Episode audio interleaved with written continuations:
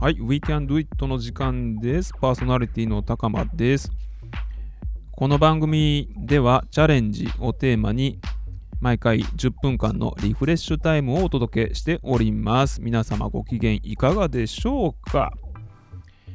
えー本日はキャリアコンサルタント資格の、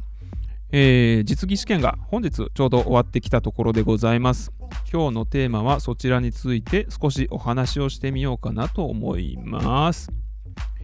今日ね、11月14日でキャリアコンサルタント、国家資格のキャリアコンサルタントの面接実技試験が終了いたしました。で、ここまでめちゃくちゃ頑張ってきた私にまずは拍手を送りたいなと思いますと同時に、今日はちょっと努力が足んなかったところもあったなって思ってます。反省はしてないんですけど、そんな点について振り返ってみたいと思います。で、今日の内容としてはですね、正直なところ準備不足を感じました。練習量としては十分だったんですけど、練習の内容には準備不足があったんじゃないかなと思っていますね。かなりね、実はやったんですよ、時間をかけてね。で、いろんな取り組みをしたし、一人で2役、カウンセラーとクライアント役をやったりもしたんですけれども、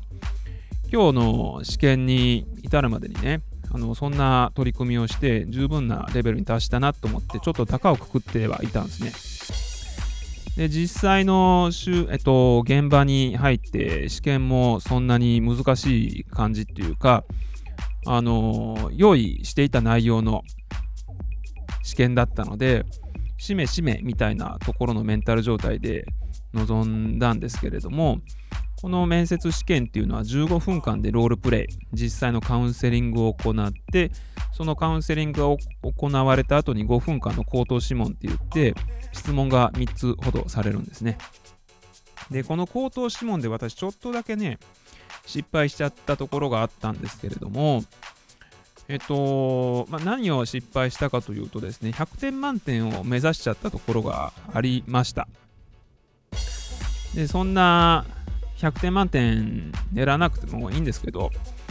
まあまあ、できたかなって思ってた途中に、あ、これもよ、あれもよみたいなことが頭の中で出てきて、で、結果として途中で、まあその、いつもはそんなこと言わないんだけれども、今日の試験の時に限ってそういう欲が出ちゃったというか、なんか100点を狙いに行こうとしてしまった自分がいたんですよね。で途中でもう一回言い直しますみたいなことがあって5分間の口頭諮問なんですけどこれ5分間オーバーしちゃったらそこで切られちゃうっていう、えー仕組みになってるんですけどちょっとそれが危険だなって、えー言ってる途中に思い始めてちょっと言いながら焦り始めて。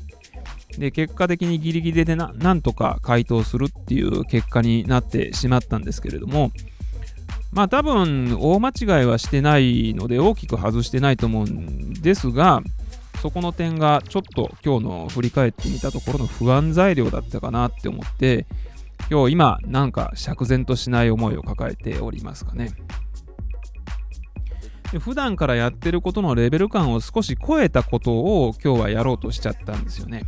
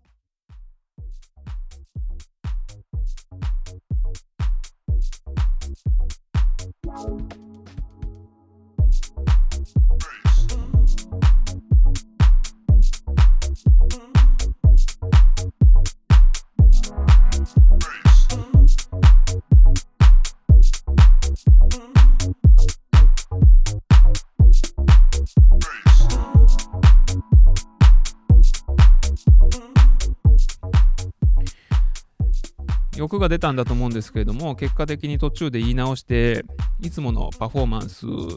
よりちょっと多分今日は下回ってしまったんじゃないかなと思いました。でこういうケースってあるんだなと思ったんですよね。本番までに練習に練習を重ねたつもりだったんだけど本番になるとその現場でメンタルに微妙に影響を受けちゃうんですよね。自分でも思ってもみないようなね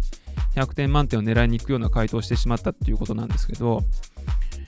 まあ、100点満点を狙いに行ったって全然いいと思うんですけど、私の場合は100点満点狙いで失敗しちゃって、で、言い直してしまったっていうことが実際に起こってしまった。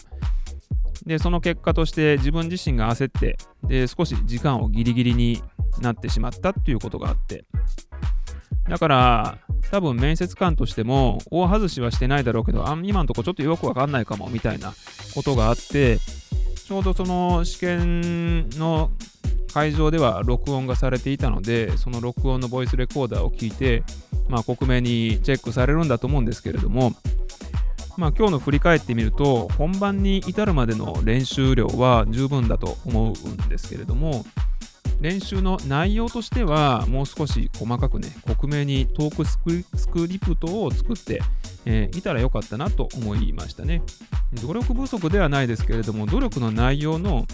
ブラッシュアップが必要だったんだなということを今日は思ったかなと思います。反省はしてないですけど、次のチャレンジをするときには、細かさをもう少し、えー、追求していくっていうことを自分の中に課していこうかなって思った一日でした。